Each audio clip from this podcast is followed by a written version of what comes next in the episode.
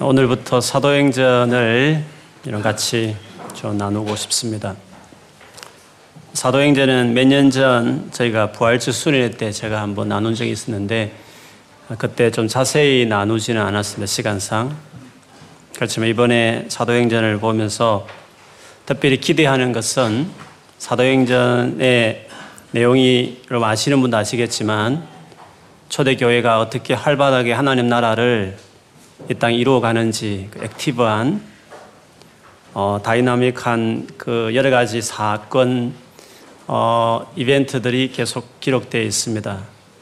그래서 기대하기는 우리가 사도행전을 계속 해나가면서 사도행전 같은 역사가 우리 교회에 일어나기를 런던 안에서 정말 하나님 나라를 잘 수종드는 그런 일들을 우리가 하기를 그런 기대하는 마음으로 어, 때가 됐다는 마음이 들어서 이것을 좀 나누고 싶습니다.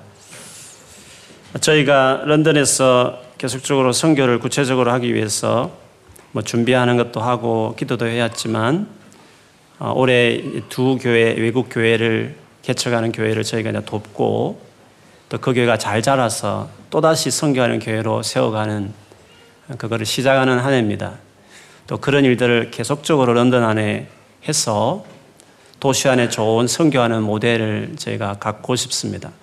하나님도 허락해 주시면 그 열매를 가지고 전 세계 도시 안에 있는 모든 교회들을 네트워크하고 도시로 몰려드는 이 수많은 이민자들을 대상으로 한 선교를 함으로 우리 생전에 선교가 끝나고 그리고서 우리가 살아 생전에 오시는 주님을 만나는 영광스러운 세대를 세우는 것이 궁극적으로 우리 교회가 꿈꾸는 비전입니다. 그런 일들을 소망하면서 이 말씀을 같이 보고 싶습니다.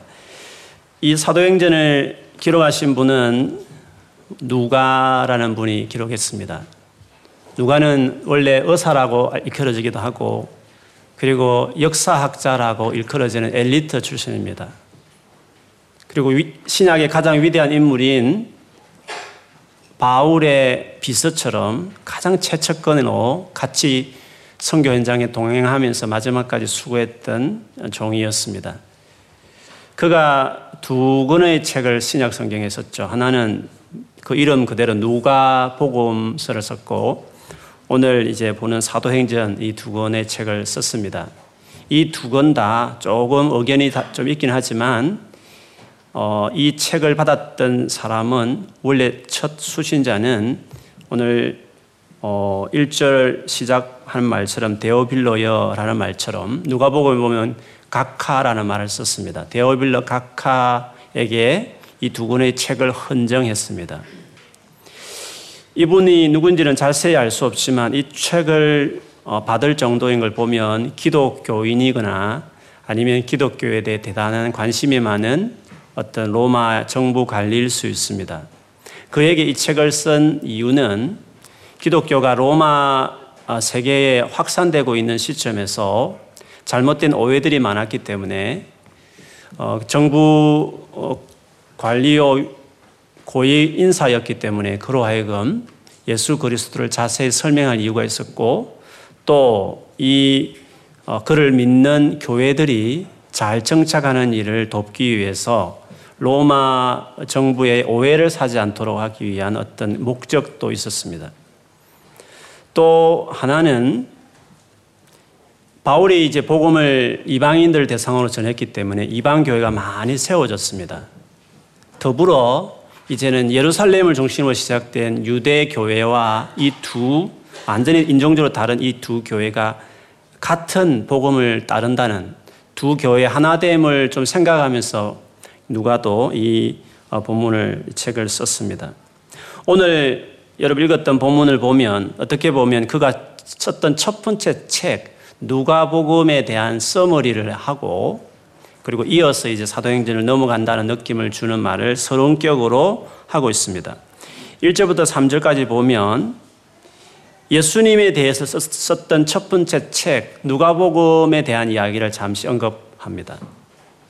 오늘 예수님에 대한 이야기를 하면서 누가는 예수님을 이렇게 소개하고 있죠. 1절에 보면 데어빌러여 내가 먼저 쓴 글에는 무릇 예수께서 행하시며 가르치시기를 시작하신부터 그리고 2절 성천하실 때까지 이를 기록했다라고 이야기했습니다. 1절만 보면 우리가 눈여겨봐야 될 그냥 지나갈 수 있는 말이지만 예수께서 행하시며 가르치시기를 시작하신부터 예수님은 행하심을 먼저 하고 그 다음에 가르치심을 뒤에 했다는 것이 특징이죠. 주님은 말만 앞서시는 분이 아니시고 그분은 삶으로 행함으로 먼저 보이신 다음에 본을 삼아 이제 가르치는 일들을 하셨습니다. 이것이 당대의 랍비들과 다른 가장 큰 차이점이죠. 언제나 현장을 가셨고 각 마을, 각 촌을 두루 다니며 영혼을 만나셨던 교육 목회가 아니라 신방 목회를 했고 고통당한 현장에 직접 찾아가는 행동을 먼저 보이시고 그리고 그 현장에서 티칭하시는 행하시고 가르치는 책상 앞에서 사람 모아놓고 공책에 노트하면서 쓰는 제자 훈련이 아니라 현장에 나가서 실제로 귀신과 싸우고 병든 자를 고치면서 접촉할 수 없는 세리와 창녀들과 어울리시면서 그들을 구원하는 행동을 보이시고 그리고 그와 그 현장에서 가르친 일들을 하셨다는 점에서 예수님은 다른 삶을 사셨습니다. 이 예수님을 가장 본받고 싶고 평생에 자기 비전으로 예수와 아는 것을 삶의 비전으로 삼았던 바울 역시도 이 삶을 그대로 본받았죠. 그래서 그가 2차 전도를 마치고 에베소 장로들 어 3차 전도를 마치고 모든 선교 여행을 마치고 마지막 옛날 선교지를 쭉 둘러본 다음에 이제 에베소 장로님들을 모아서 마지막 고벨 설교하듯이 하는 작별 인사를 사도행전 20장에 나와 있습니다. 거기 읽어보면 그가 어떻게 사역했는지를 자기 지난 사역을 써머리하는 내용이 있는데 시작을 이렇습니다. 20장 18절부터 20절에 보면 그 장로들이 오매 그들에게 말하되 아시아에 들어온 첫날부터 지금까지 내가 항상 여러분 가운데서 어떻게 행하였는지를 여러분 또 아는 바니. 바울이 제일 먼저 말한 건 내가 너희 가운데 어떻게 행했는지를 너희가 안다. 바울 역시도 행함으로 어떻게 살았는지, how I live, 내가 어떻게 살았는지 너희가 여러분 도 안다 하면서 예를 들었습니다. 모든 겸손과 눈물이며 유대인의 관계로 말미암아 당한 시험을 참고 주를 섬긴 것과 수많은 어려운 가운데서도 내가 어떻게 행동했는지를 너희가 보아서 잘 알 거다. 삶을 먼저 말했습니다. 이어서 그 다음 유익한 것은 무엇이든지 공중 앞에서나 각 집에서나 끄리낌 없이 여러분에게 전하여 가르치고 가르치는 것이 이제 두 번째로 역시 언급했습니다.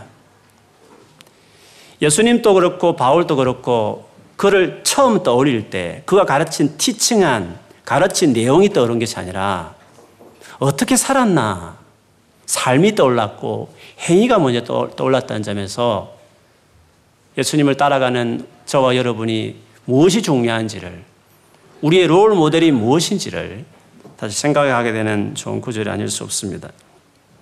그분께서 이제 이 땅에 사역을 끝내고 성천하시기 전 40일 동안 부활한 채로 제자들과 같이 계시면서 예수님이 특별히 마지막 종강처럼 마지막 제일 중요한 뭔가 서브젝을 가지고 제자들에게 가르쳤는데 뭘 가르쳤는지를 3절에 보니까 그들에게 여러 가지 증거로 살아난 것을 증명을 하신 다음에 40일 동안 보이시며 하나님 나라 일을 말씀하시니라 라고 이야기했습니다. 하나님 나라 일을 말씀을 하셨습니다.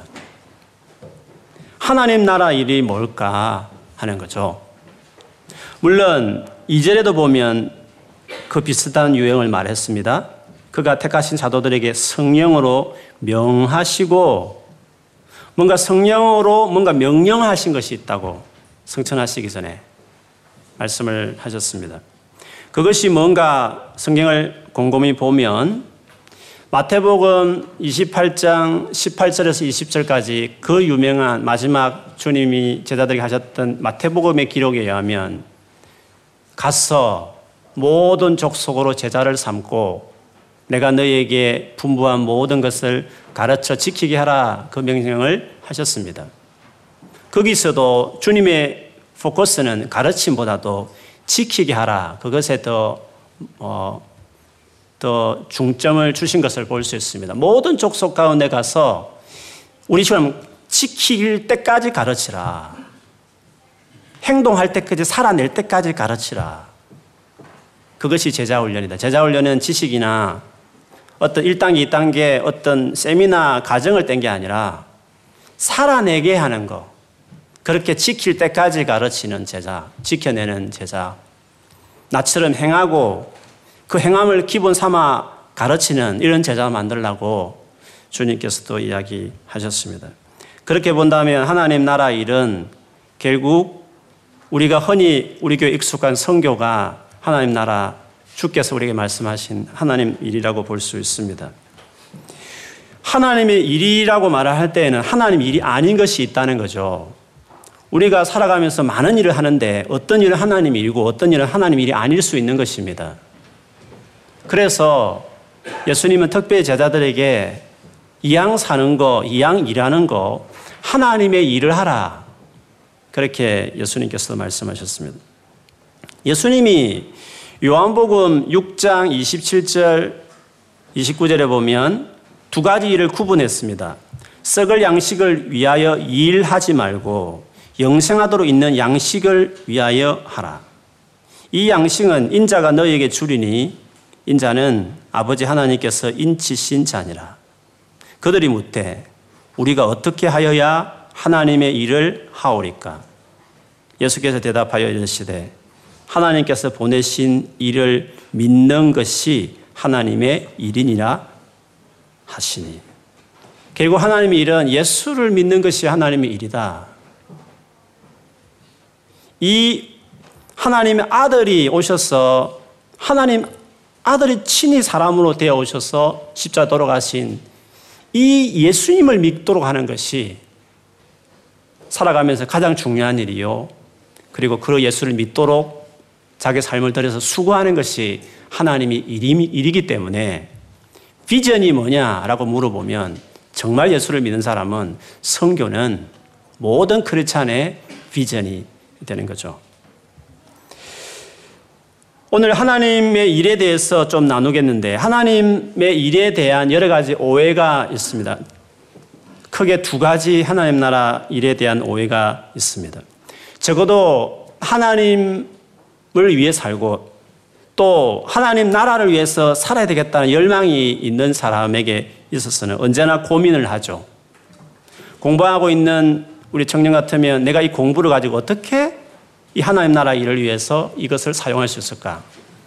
이것이 진정한 고민이 안 되는 분은 그 아직 멀었습니다. 그냥 어떻게 취직하지? 그 생각만 가득 찬 사람들은 아직 믿음을 다시 생각해 봐요. 정말 예수를 제대로 알고 하나님 위해서 살고자 하는 자는 내가 이 공부하는 이 공, 전공을 가지고 앞으로 어떻게 하나님 위해서 살 것인가에 대해서 고민하게 되는 것입니다. 어떤 특정한 직업을 가지고 직장을 다니거나 뭐 하, 무슨 일을 하시는 분 같으면 내가 하고 있는 이 일을 가지고 어떻게 하나님 나라를 위해서 내가 살아갈 수 있을까? 자기의 직업에 대해서 하는 일에 대해서도 역시 하나님 나라 일과 생각하면서 고민하게 될 것입니다. 그런데 그 가운데 흔히 저지를 수 있는 첫 번째 오해는 어떤 나의 직업과 하나님 나라를 일을 구분하는 것입니다.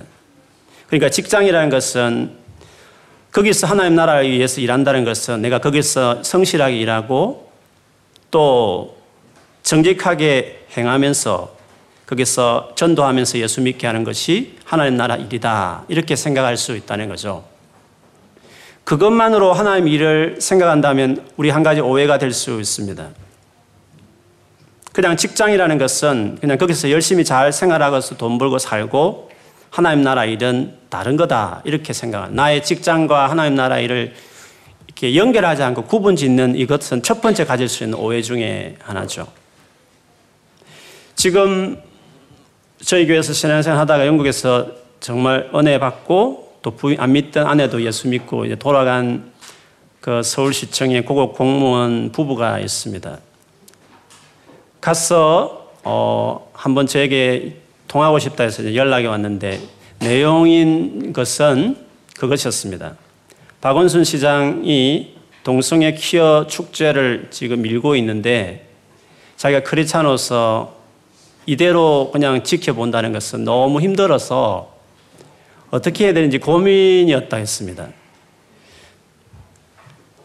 본인에게 영적 멘토처럼 서성으로 자기를 성경 가르치고 양육하고 있는 분이 그 시청의 또 다른 상사였었는데 그분에게 그 고민을 토로했더니 그분이 하시는 말씀은 어차피 세상은 타락했기 때문에 우리가 막 이렇게 막아선다고 될 일이 아니고 그냥 그거는 두고 적극적으로 전도해서 예수 믿고 성경 공부 본인이 하듯이 이렇게 하는 것이 하나님 나라 일이라고 말씀을 했답니다. 그렇지만 다른 거는 다 네비게토 출신이고 해서 성경을 전도와 성경 공부를 잘하시는 가르치시는 분이셨는데 그거는 귀하고 감사한 일이지만 그러나 이렇게 반기독교적이고 하나님 말씀에 반하는 이것들이 이루어지고 있는데 자기가 그 핵심부에 있는 공무원으로서 가만히 있다는 것은 너무 어렵다는 것입니다. 그리고 그것을 그냥 침묵하는 것이 그리고 그걸 안 하고 전도하고 성경만 양육하는 것이 하나님 일이라고 말한다는 것은 동의가 안 된다고 말했습니다. 그 저에게 이제 상담을 했고 저는 당연, 당연히 어, 말할 것도 없이 그걸 막아 쓰라 그랬죠. 당신이 할 수 있는 역량이 되면 그것에 대해서 반대 의견을 보이라고 말을 했습니다. 그 형제가 용기를 얻고 공무원들만 실명으로 올릴 수 있는 그 시장도 다 볼 수 있는 그 게시판에 자기 이름을 딱 올리고 동성애 퀴어 축제에 대한 자기만의 반대 의견을 장문을 썼어. 그리고 아주 부드럽게 지혜롭게 안 믿는 사람도 공감할 수 있는 내용으로 그 글을 올렸습니다. 대단한 용기가 아닐 수 없죠. 시장에 찍힌다는 것은 자기 인생이 끝날 수 있는 일이지 않습니까? 그래도 신앙의 양심으로 어떤 전도와 성경 공부 외에 그 직장에서 하나님 나라 가치를 추구하고 그것이 이루어지도록 하는 일에서 자기가 희생을 당하더라도 할 수 있는 소리를 내는 거, 그게 하나님 나라 일이 아닐 수, 그게 하나님 나라 일이지 않겠습니까? 글을 올렸더니 수많은 댓글이 올라왔고, 감사한 것은 한 70%는 자기 의견에 동조하고 30%는 반대 의견을 하는. 그래서 시청의 분위기가 많이 바, 뀌었고 물론 박원순 시장이 본인의 뭐 철학이 있기 때문에 밀지만 그래도 직장 자기 밑에 있는 직원들이 그런 대다수가 그런 의견을 가지고 있는 걸 보고 옛날 같지 않고 조심스러워 한다 이런 말을 했습니다. 하나님 나라를 일을 한다는 것은 어떻게 보면 내 영역에서 뭔가 내가 하나님 나라 가치를 실현한 그것도 하나님의 일이 될 수 있는 것이죠. 우리 교회는 유학하는 우리 형제자매에서 패션이나 아트 쪽에 많이 공부하는 청년들이 많은데 제일 큰 고민은 이 공부를 해가는 데 있어서 성적을 잘 받으려면 성경에서 원치 않는 주제를 내가 받아들이면 따라야 되는 게 많은 거죠. 더 잔인하게, 더 성적으로 물나는 표현을 하는 그림과 그리고 옷을 만들어도 그런 것들을 딱 보여지게 하는 옷을 만들어야 점수를 딸 수 있는 거죠. 더 나아가서 동성애를 좋은 것으로 여기고 표현하지 않으면 성적을 받을 수 없고 그렇게 좋은 성적으로 만일 졸업할 수 없으면 앞길 직장도 내가 힘들겠다는 자기 장래를 생각해 보면 그것들을 막아 쓰기에는 내가 너무 어렵다는 것입니다. 그래서 우리가 그때 고민을 하게 되는 것입니다. 그러다 보니까 자연히 이제 타협한 청년들 같으면 동성애에 대해서 이제 긍정적으로 보려고 하게 되고 그리고 친미하게 되어지고 더 나아가서는 동성애를 반대하는 기독교에 대해서 더 반하며 동성애에 대해서 반대하는 구절들을 자기 나름대로 많은 동성애를 주장하는 신학자나 교회의 논리를 자기 것으로 삼아서 그것을 받아들이려고 하는 것이죠. 예를 들면 구약에 그것을 명백히 반대하지만 그거는 구약 율법 성결법에 있었던 것이므로 예수님 오심으로 폐하여졌기 때문에 그 법을 그대로 적용하면 안 된다는 식의 논리를 편다든지 로마서 1장에 동성애에 대해서 바울이 명백하게 정죄하는 그 본문 역시도 모든 동성애를 반대한 것이 아니라 바울은 동성애 중에 잘못된 문란한 동성애와 어떤 짝에 있어서 이런 이러한 유행에 대한 반대였지 동성애 자체에 대한 반대가 아니라는 식의 논리로 명백하게 성경에 반하는 말을 아예 성경의 해석을 바꿔버림으로써 이제 자기 논리를 꽉 채워버리게 되는 것입니다. 그리고 폐쇄적이고 극단적이고 사랑이 없는 것처럼 그렇게 말해버리는 식으로 가게 되는 것입니다.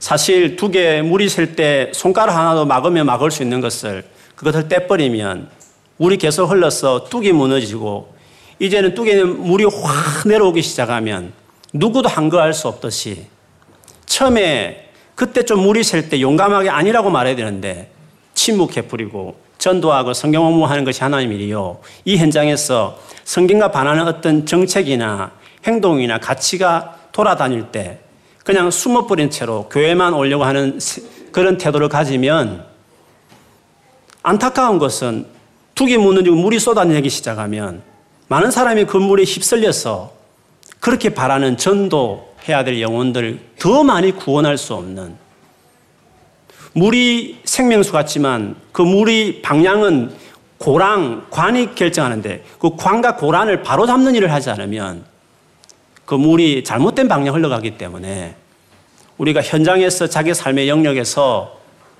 예수를 전하고 성경을 공부하는 것 외에 주님의 그 가치를 바로 세우는 그 결단을 하지 않으면 우리에게는 그 하나님 나라 일을 그르치는 결과를 만들 수 있다는 것을 이야기하는 것입니다.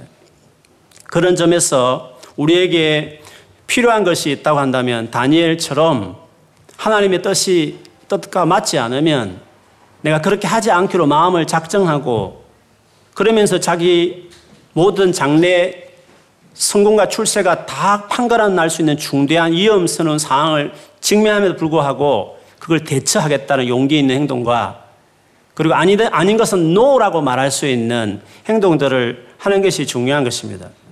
더불어 하나님께 정말 매달려 기도하면서 다니엘처럼 초자연적인 꿈을 꾸고 불에 들어가도 살아남듯이 사람으로 설명할 수 없는 하늘의 권능과 능력을 받아서 그 능력에서, 그 영역에서 하나님의 미러크를 만들어내며 싸워서 그 흐름을 막아쓰고 그래서 그거 막아섰기 때문에 뒤에 들어오는 많은 사람들이 예수를 믿을 수 있는 여지를 만들어내고 그렇게 해서 하나님 나라 이루어가는 것이 중요한 것입니다. 그런 점에서 우리가 하나님 나라 일이라는 것을 내가 하고 있는 어떤 일의 성격 그것들을 상관없다 생각하면 안 되고 그 영역에서 뭔가 하나님 가치를 실현하는 그것도 중요한 어떻게 보면 더 많은 영혼들을 구원할 수 있는 상황을 만들어낼 수 있기 때문에 우리는 포기하지 않고 각 영역에서 싸워야 될 가치, 정책, 어떤 어, 그런 방향들이 있는 것입니다. 그런 점에서 하나님 나라 일에 대한 첫 번째 오해, 나가 하는 일과 그리고 하나님 나라 일을 구분하는 것은 지혜롭지 못한 것입니다. 그러면 내가 하는 이 일 자체가 하나님 길이 될 수 있다. 그 생각을 갖는 것이 중요합니다. 더불어 두 번째 하나님 나라 일에 대한 오해가 있는데 이것은 조금 전에 말씀드린 것과 좀 더 반대 입장에 설 수 있지만 극단으로 가는 것입니다. 무슨 이냐면 자기가 하는 일에 대해서 너무 많은 의미를 이게 하나님 나라 일이기 때문에 하나님 위해 쓰임 받을 직장이기 때문에 그 일에 너무 많은 의미를 부여하려고 하는 것 역시도 우리가 가져야 될 어, 가지고 있는 오해 중의 하나고 그걸 버려야 하는 겁니다. 직업의 성격상 사상이나 가치를 결정하는 분야에 일하는 어떤 직업이면 학문이든지 예술이든지 미디어든지 어떤 어떤 틀을 만들어내는 입법을 만들어내는 기관이든지 이런 것에 있어서는 그 일 자체가 즉 소프트 같은 느낌을 갖는 일에 있어서는 그 자체가 진짜 하나님 일이 될 수 있어요. 그렇기 때문에 그 부분에서는 한 번 틀이 만들어지면 한 번 고랑이 만들어지면 다 그쪽 흘러가기 때문에 처음부터 틀을 세우는 브레인 같은 어떤 소프트웨어 같은 외를 만드는 같은 경우에는 처음부터 그걸 만들어내는 일을 할 때는 그거는 하나님 일처럼 생각하고 노예 제도를 해방시킨다든지 어떤 가치를 실현하는 영역에 있어서 일을 할 때에는 그 일 자체가 하나님 일이기 때문에 내가 손해보더라도 희생을 당하라도 그 일을 싸워가는 일들이 필요한 것입니다. 그렇지만 그렇지 아니하고 하도웨 같은 성격을 띤 그런 일들이 많이 있지 않습니까? 그런 직종인 경우에는 조금 다를 수 있습니다. 그때에는 하나님 나라 일을 한다고 할 때는 성실하게 하고, 그 다음에 정직하게 하게 하고, 그 다음에 그 관련되어 있는 사람들, 즉, 성경으로 말하면 이웃에게 섬기고 사랑하는 목적으로 좋은 혜택이 갈 수 있도록 최고 좋은 프로그램을 만들고 같은 게임을 만들어도 정말 사람을 건강하게 하면 청소년을 건강하게 할 수 있는 게임을 만들어내고 프로그램을 만들어내면서 뭔가 하게 하되 그 성실하게 바르게 하는 그 정도로 하나님 나라 일이 될 수 있고 당연히 어떤 영역이든 마찬가지지만 예수 그리스도를 개인적으로 전도하고 예수를 믿게 해서 그가 주님 안에 잘 살아가도록 돕는 이 정도가 하나님 나라 일이 될 수 있습니다. 그 사람에게는 직장은 하나님이 나로 이 세상에 살아가는 데 필요한 물질을 공급하는 공급처 정도입니다.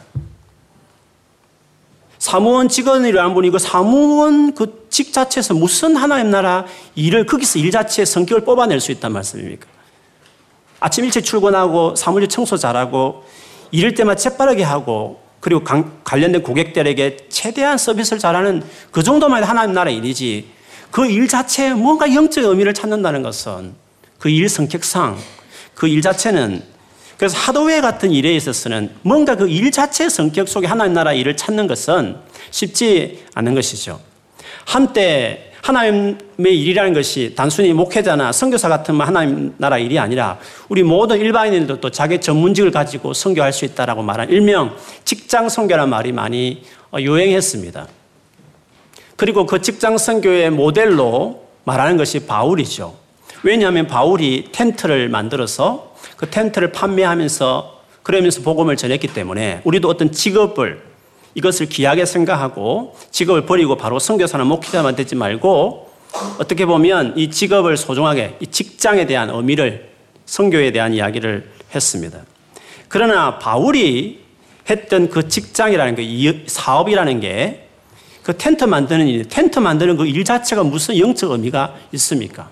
만약 영적 의미를 둔다면 이럴 겁니다. 텐트에다 성구를 적어야 되는가? 혹은 예수님의 보혈을 상징하는 빨간색을 그 옷감을 쓸 것인가? 아니면 예수 보혈로 깨끗함을 입었으니까 하얀 옷감을 쓰는 식으로 해서 간접적으로 영적 의미를 부여해서 이직 자체가 하나님 나라에 임하지할 수 있는 것으로 할까?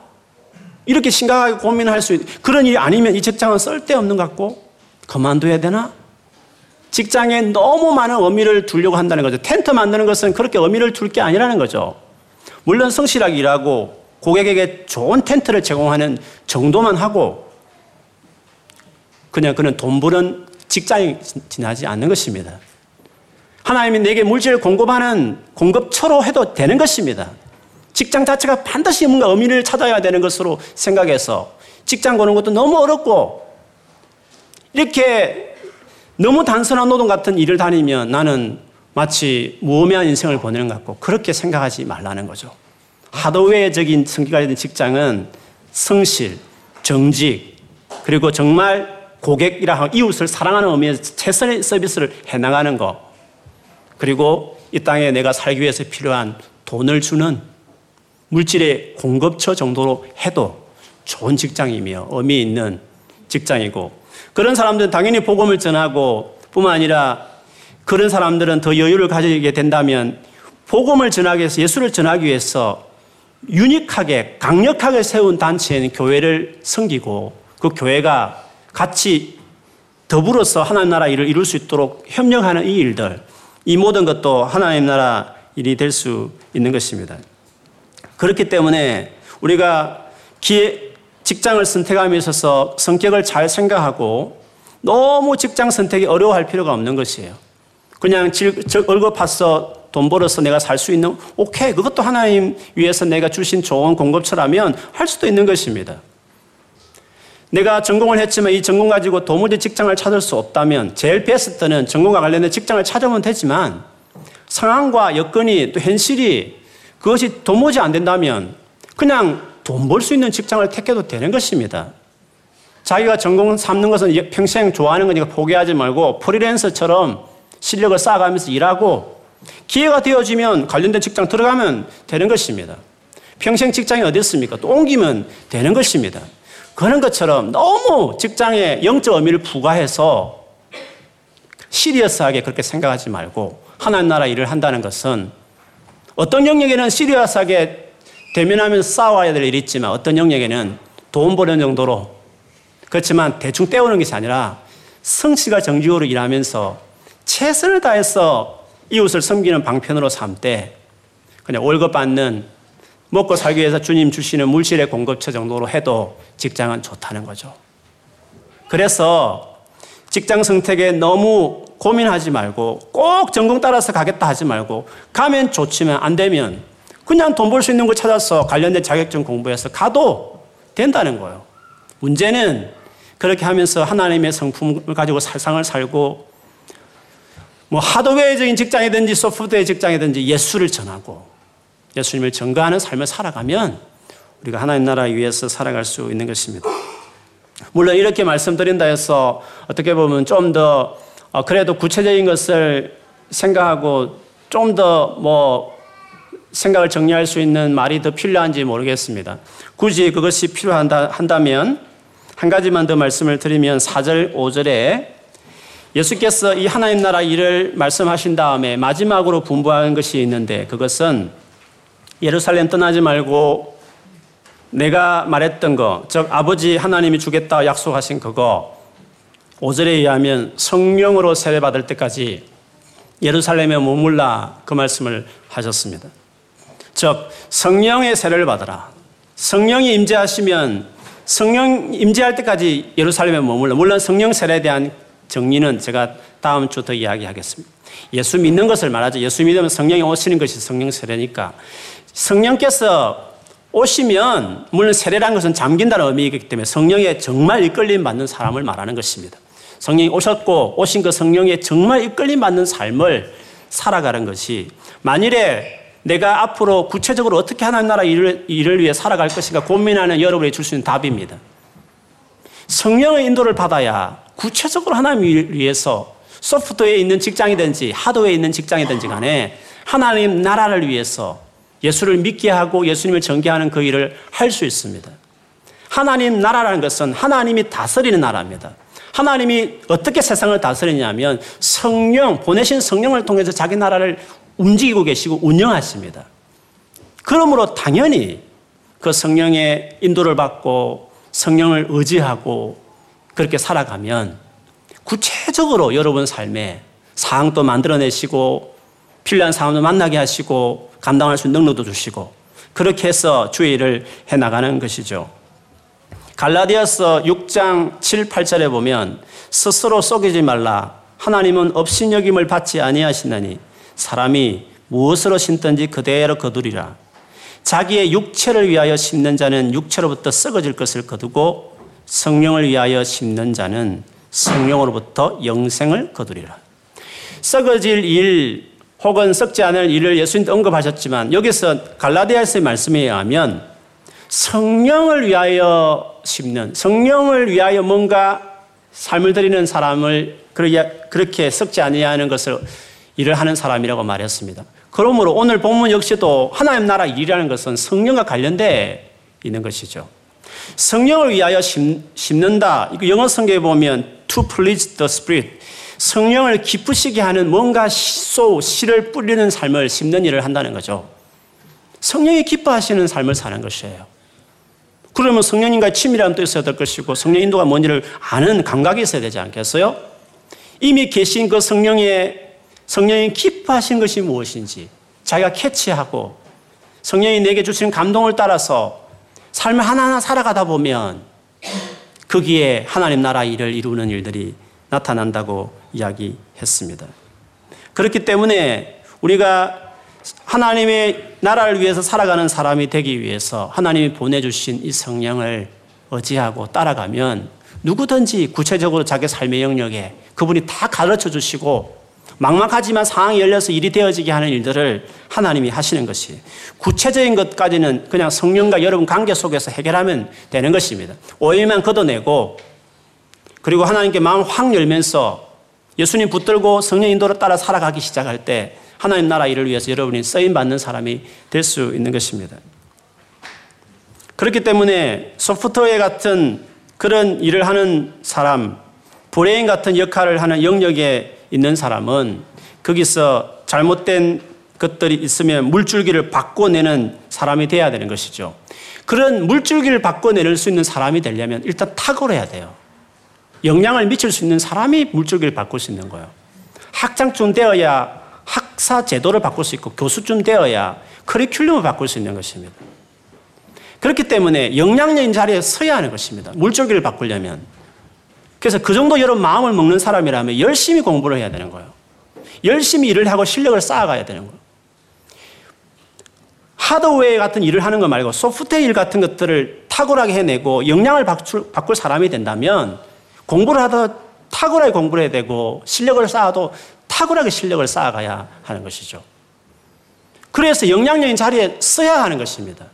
그래서 물줄기를 바꿔버려야 물론 그 자리에서도 욕을 듣지만 그래도 바꿔버려야 되는 거예요. 권한을 취하고 권력을 취하고 돈을 취해가면서 뭔가 바꿔내는 일을 해야 하는 것이죠. 그러나 돈이든지 권력이든지 높은 포지션이든지 간에 언제나 그것은 타락할 여지가 많이 있어요. 그렇기 때문에 그런 야무진 생각을 하시는 분들은 하나님께서 아마 혹독한 훈련을 시키고 연단을 시키실 거예요. 그래서 자기 스스로 자기 관리를 잘하고 철저하게 자기 몸을 쳤으면서 어릴 때부터 물질을 많이 다룰 사람들은 물질을 많이 바치는 연습을 처음부터 해야 돼요. 11조까지 아직도 고민하는 사람들은 돈 벌 생각을 하지 말아요. 그리고 그 돈이 타락시킬 걸 생각하고 아예 마음을 접어요. 차라리 가난하게 사는 게 나아요. 하나님 앞에 드릴 줄 알고 그것을 막 베풀 줄 아는 그런 연습이 되어야 더 많은 물질이 들어와도 교만하지 않고 우쭐거리지 않고 타락하지 않을 수 있는 것이에요. 높은 권위에 선다는 것은 그만큼 훈련이 필요한 것이에요. 그래서 하나님께서 정말 사랑하신다면 도무지 댐댐이 안 된 사람은 아예 쳐서 가난하게 만들든지 정말 댐댐이 되어 있는 사람은 높여서 혹독한 연단을 시켜서라도 그 일을 끝까지 잘 수행하도록 하나님께서 아마 도우실 것이에요. 그래서 그런 것을 원하시면 그 높은 지위를 원하고 영향력 자리에 반드시 가야 물질을 바꿀 수 있기 때문에 욕심을 내요. 높은 자리를 사모하고 권력을 사모하고 돈을 취할 것을 생각해요. 그러나 늘 조심할 것은 그것을 감당하는 그릇이 되기 위해서 이 젊은 날부터 더 많이 주어지기 전에 자기를 훈련하고 연단하고 주 앞에 드리면서 자기를 그렇게 세워가는 그 경건한 삶을 더 열심히 기도하고 더 말씀하며 자기를 세우는 사람들이 돼야 되는 것이에요. 그런데 여러분, 탁월함이라는 것은 그렇습니다. 열심히 일하면 다 비슷비슷해요. 그렇기 때문에 그것으로 탁월할 수가 없는 거예요. 열심히 최선을 다함 외에 영감이 있어야 되는 것이에요. 요셉도 다니엘도 다 꿈이라는 하나님이 주신 뭔가 신비로움이 있었어요. 하나님이 이 시대에 들어서시는 사람들 보면 탁월하게 어떤 영역에 정말 하나님 나라를 이루는 사람들은 세상 사람들은 모르지만 그만이 아는 하나님이 주신 뭔가 있어요. 그래서 탁월한 실력과 함께 하나님을 생명을 붙들면서 성령의 인도를 받고 성령이 주신 탁월한 지혜와 권능을 받아서 거기서 물줄기를 바꿔내는 사람이 되는 거예요. 저는 이런 많은 인물들이 우리 교회에 나왔으면 좋겠어요. 이런 인물이 다 되기를 주의 이름을 축원합니다. 그래서 그 영역에서 물줄기를 바꿔내는 것이에요. 젊을 때 경건하게 샀어요. 열심히 주 앞에 헌신하고 드릴 줄 아는 사람이 됐어요. 많이 주서라도 타락하지 아니하고 그것을 가지고 정말 제대로 하나님 나라 위에 쓸 수 있고 성령이 놀라운 은혜를 주셔서 기적 같은 신비로운 것들을 경험하면서 그걸 다 가지고 그 어둠의 영역에서 빛을 발하고 하나님 나라를 이룰 수 있는 그런 사람이 되는 것입니다. 그렇기 때문에 높은 포지션에 가보면 다 영적이에요. 악령을 받든지 성령을 받든지 둘 중에 하나예요. 그래서 이렇게 막 타락한 길로 가는 사람들은 계속 잔인하고 어떤 성적인 문란을 가는 것은 그게 영적으로 뭔가 영향, 영감을 받으려고 그렇게 하는 것이에요. 물론 처음 올라갈 때는 비슷비슷하지만 클라스로 영향을 미친 자리에 올라가려면 결국 신의 영역에 들어가야 되는 거예요. 그래서 최선을 다하는 자기 책임감 있는 행동을 하는 것 더불어 성령을 구해야 하는 거예요. 성령 인도하심이 필요해요. 여러분이 정말 하나님 나라 위해서 자기 생명을 바치겠다 그러고 이 직장과 이 영역에서 내가 내 영광과 나의 성공을 위해 살지 않고 정말 영혼을 구원하고 살리는 일을 위해서 살겠다는 야무진 마음을 가지고 계시면 열심히 공부하고 실력을 쌓고 높아가면서 자기 훈련 더 해가면서 그리고 올라갈 때 올라갔을 때 그때 생명 걸고 하나님께 은혜를 구했어요. 그러면 성령께서 여러분에게 놀라운 것을 주실 거예요. 그리고 거기서 물줄을 바꿔내는 것이에요. 바꿔내면 수많은 사람이 예수 믿을 수 있는 백그라운드를 만들어내는 그런 일들을 여러분 영역에서 만들어낼 수 있는 것이죠. 그런 일들을 우리가 해야 되는 것입니다. 물론 악령의 영향을 받아도 교수가 되고 그 분야에 성공할 수 있지만 악령이 그를 가지고 놀다가 마지막에는 다 멸망시켜 버릴 것입니다. 그러나 성령을 쫓아 행하는 사람들은 고난도 있고 반대도 무릅쓰고 세상에서 여러 가지 피해도 보을 수 있지만 그러나 세상이 알 수 없는 평강과 기쁨으로 그 영혼을 지킬 뿐만 아니라 마지막 그의 종착지는 영원한 영광이에요. 우리는 이것을 결정해야 되는 것이에요. 이 길로 우리가 가기로 그래서 우리는 어차피 세상에서 뭐 인조해하며 살겠다는 생각을 아직도 가지고 예수를 믿는 분이 계시다면 생각을 고쳐야 되는 거예요. 우리는 높아져도 인조해한 인생을 살기 위해서 높아지는 거 아니에요. 더 치열한 싸움을 하기 위해서 우리가 높아지는 생각을 해야 되는 것이에요. 그리고 하나님께 구하면 주께서 반드시 그렇게 마음을 먹는 자들에게 하나님 그렇게 은혜를 주실 것이에요. 그러므로 우리가 남은 삶을 어떻게 지혜롭게 사용해야 될지를 얼마 안 남았습니다, 여러분. 30살이면 60년만 밖에 안 남았어요. 인생 길지 않습니다. 늘 말하지만 그 돈 좀 벌다가 벌면 몇십만 파운드 벌겠어요. 그것을 인생을 허비하지 마세요. 돈을 많이 벌지만 목적 가지고 벌어요. 높아질래도 목적 가지고 높아져요. 어떻게 살지를 생각해야 돼요. 하나님 나라 일을 위해서 살아가겠다는 마음을 반기독교적인 이 물질을 바꿔내겠다는 야무진 생각을 가지고 싸울 생각을 가지고 그 영역에 들어가요. 그리고 은혜를 구해요. 하나님께. 성령께서 도와주실 것이에요.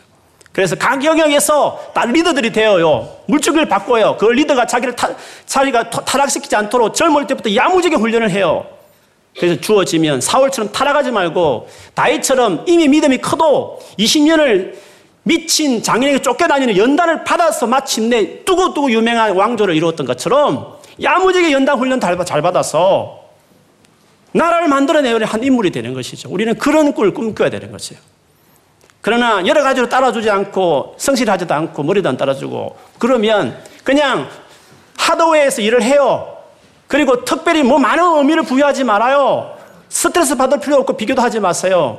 그 자체도 귀한 일이에요. 거기서 열심히 일했어요. 성실하게 일하고 바르게 살고 서비스 잘 해주고 이웃을 섬기면서 열심히 복음을 전하세요. 그리고 그들에게 예수님을 알 수 있도록 잘 자랄 수 있도록 그리고 교회를 잘 섬겨서 그 교회가 주의 일을 더 잘할 수 있도록 더 많은 사람을 배출해낼 수 있도록 교회를 위해서 헌신하세요. 정신없이 쉴틈 없이 돌아다니면서 돈 버는 것만 하고 전혀 하나님 나라 일을 위해서 하지 않는 일이면 직장 그만둬요. 그리고 옮겨요. 다른 직장으로. 그렇게 여유 없이 주님을 찾을 시간도 없고 그렇게 주를 위해서 살아갈 수 있는 그리고 돈을 많이 벌어서 어떻게 하겠다는 거예요. 하나님 나라에서 야무지 마음이나 듣습니까? 그런 생각이 전혀 없고 그냥 그 자체가 목적이면 그냥 그 분야에 승부하는 게 목적이면 그냥 그만둬요. 바르게 살아요. 하나님 뜻을 위해서 바르게 살아요. 그래서 너무 어렵게 우리 하는 일들에 대해서 생각하지 말아요. 하나님 나라를 위해서 영향이 되면 요 야무지게 혹독한 훈련을 받아가면서 위로 올라가요. 그러 가서 주의 뜻을 이루어내고 수많은 사람에게 건강한 영향을 미치는 선한 영향이 있는 사람이 됐어요. 아니면 여러 가지 봐도 그렇게 안 되면 모질라면 그냥 평범한 직장에 다니면서 성실하게 바르게 살면서 물질 공급처 정도 직장을 생각하면서 열심히 벌고 그리고 많은 시간을 가지면서 또 그 영역에서 자기가 할 수 있는 일들을 많이 해요. 이렇게 하나 저렇게 하나 우리의 살아가는 삶의 목적은 하나님 나라 일을 하는 것이에요. 그렇게 성령을 쫓아 행하게 되면 하나님 여러분 삶에 여러분이 생각지 못한 많은 일들을 행하실 것이에요. 성령은 놀라운 분이세요. 우리 가운데 오신 하나님이세요. 그분의 인도를 받으면 여러분이 어떤 영역에 일하든지 간에 하나님께서 여러분을 통해 사실은 놀라운 일이 있을 것입니다. 나다네엘이 예수를 만났을 때 자기를 알아보는 예수님에게 놀랬죠. 나다네엘이 어떻게 나를 아시냐고 이야기했습니다. 그때 예수님이 말하기를 내가 너를 무화과 나무에서 보았다 하므로 믿느냐 이보다 더 큰 일을 보리라. 더 큰 일을 볼 것이다. 나다나엘에게. 이 정도는 아무것도 아니야. 그렇게 이야기를 했습니다. 예수님 당신이 당신의 삶에 대해서 철학을 밝히는 요한복음 5장 19절 20절에도 그렇게 말씀하셨어요.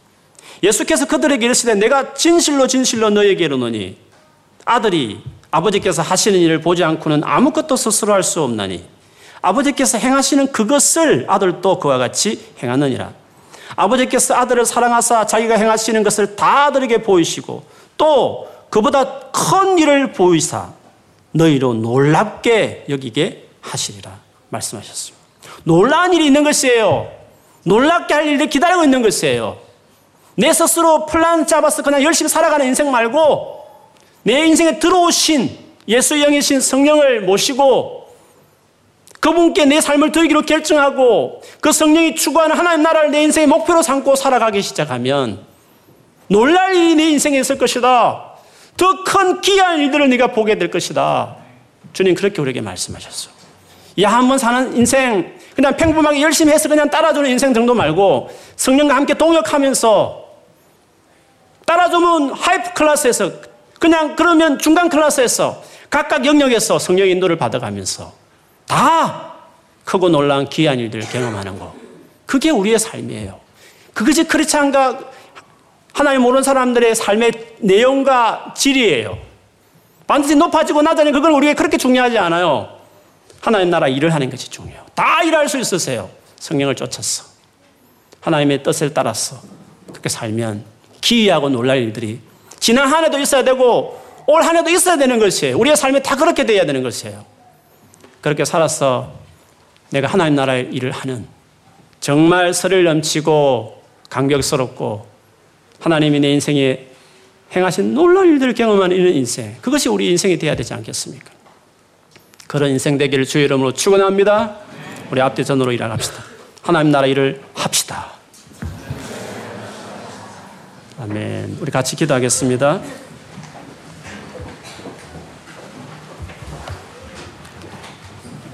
우리 같이 기도하면서 하나님 내가 내 남은 생애를 정말 나 자신을 위해 살아가는 썩어질 결과밖에 안 되는 그런 인생으로 내가 보내지 않고 성령을 위하여 심는 성령이 기뻐하시는 일을 따라서 그 성령이 추구하는 하나님 나라를 이 땅에 세우는 그 일을 위해서 인도받는 인생으로 살고 싶다고 여러분 진심으로 고백이 되시거든 고백하십시오. 그래서 하나님 내가 정말 내 한 사람 내 인생 안락하고 내 결혼해서 행복하게 인조해하며 살아가는 그냥 그런 가족 음? 그런 인생 늘 말하지만 노후에 돈 많이 벌어가지고 전 세계 좋은 관광지 돌아다니면서 할 일 없이 보내는 그런 노년 생활 말고 정말 하나님과 함께 높이 올라가도 치열하게 싸우고 미들 클래스든지 로 클래스든지 거기서도 하나님 나라에 위해서 수고하면서 주 예수를 믿게 하고 알게 하는 일을 힘써하는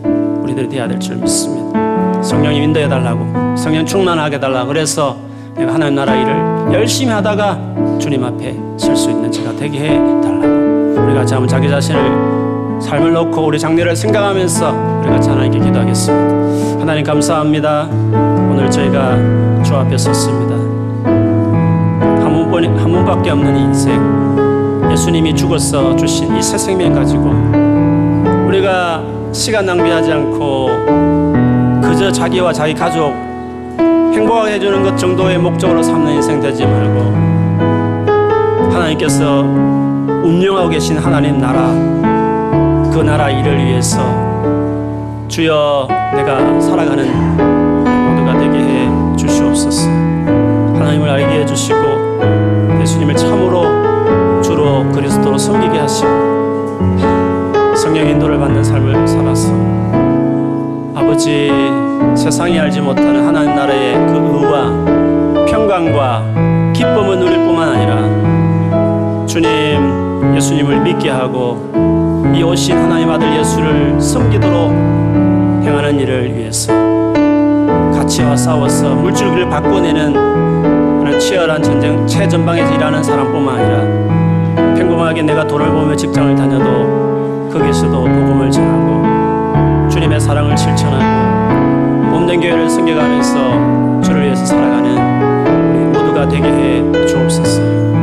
주님 바라기는 우리 꿈 있는 교회가 세상에 성공하는 자들을 길러내지 않고 하나님 나라를 위해서 생명 거는 자들을 길러내게 해주시고 그래서 이 세대를 바꾸고 한국교회 기성교회를 비판하는 저희들이 10년이 있으면 우리가 그 기성세대가 될 텐데 아무 생각 없이 기성세대 되지 않고 가치를 추구하고 하나님 나라를 위해서 살아가는 교회 세우기를 미래의 한국교회의 리더들이 되어지는 우리 형제자매들 될 수 있게 이 젊은 날에 하나님을 더 알아가고 더 주님과 동행하고 자기 삶의 목표를 반드시 바르게 정하는 그런 사람들 되도록 축복하여 주시옵소서. 하나님 감사합니다. 주님 우리가 어떻게 하나님 앞에 살아야 될 정말 하나님이 계시고 우리가 한 번 죽는 것은 정한이 치고 그 위에 심판이 있다고 말씀하신 이 말씀을 믿는 사람이면 정말 천국이 있고 지옥이 있고 마지막 하나님 앞에 각각 그 행한 대로 다 심판을 받을 것이라는 이 말씀을 뻥이 아니라 진짜라고 믿는 사람이면 우리가 남은 때 세상 사람들이 뭐 성공했니 안 했니 그것이 상관없이 주님 세상은 높아진 것만을 성공으로 삼지만 높아져도 정말 가치를 위해서 싸우는 높아짐인지 타협하면서 세상을 따라서 그대로 올라가서 성공한 성공에 지나지 않는 것인지 심판받을 부와 성공에 지나지 않는 것인지 날마다 자기를 살피게 해주시고 그럴 자신이 없으면 꿈도 꾸지 말고 열심히 주를 위해서 자기 자신을 세워가는 삶을 살게 하시고 만일에 너무 가슴이 뜨거워서 치열한 최전방에 서고 싶고 물질교를 바꾸고 싶은 마음이 들거든 하나님 앞에 젊을 때부터 혹독하게 훈련하고 연단하고 주님이 연단하는 거 다 받아내면서 불평하지 않고 자기를 잘 세워 정말 거룩한 전쟁을 치러내는 주님 하나님의 사람들이 다 되게 하여 주시옵소서. 직장 때문에 진료 때문에 고민하는 우리 형제자매들 안심케 해주시고 주님 인도하심을 믿고 열심히 최선을 다해 살고 변변치 않은 직장까지 보여도 감사하면서 거기서 또 하나님 나라를 위해서 열심히 수고하고 애쓰는 우리 영성도들이 될 수 있도록 하나님께서 우리 모든 위치에서 다 하나님 나라에 살아가는 사람들이 될 수 있게 인도하여 주옵소서.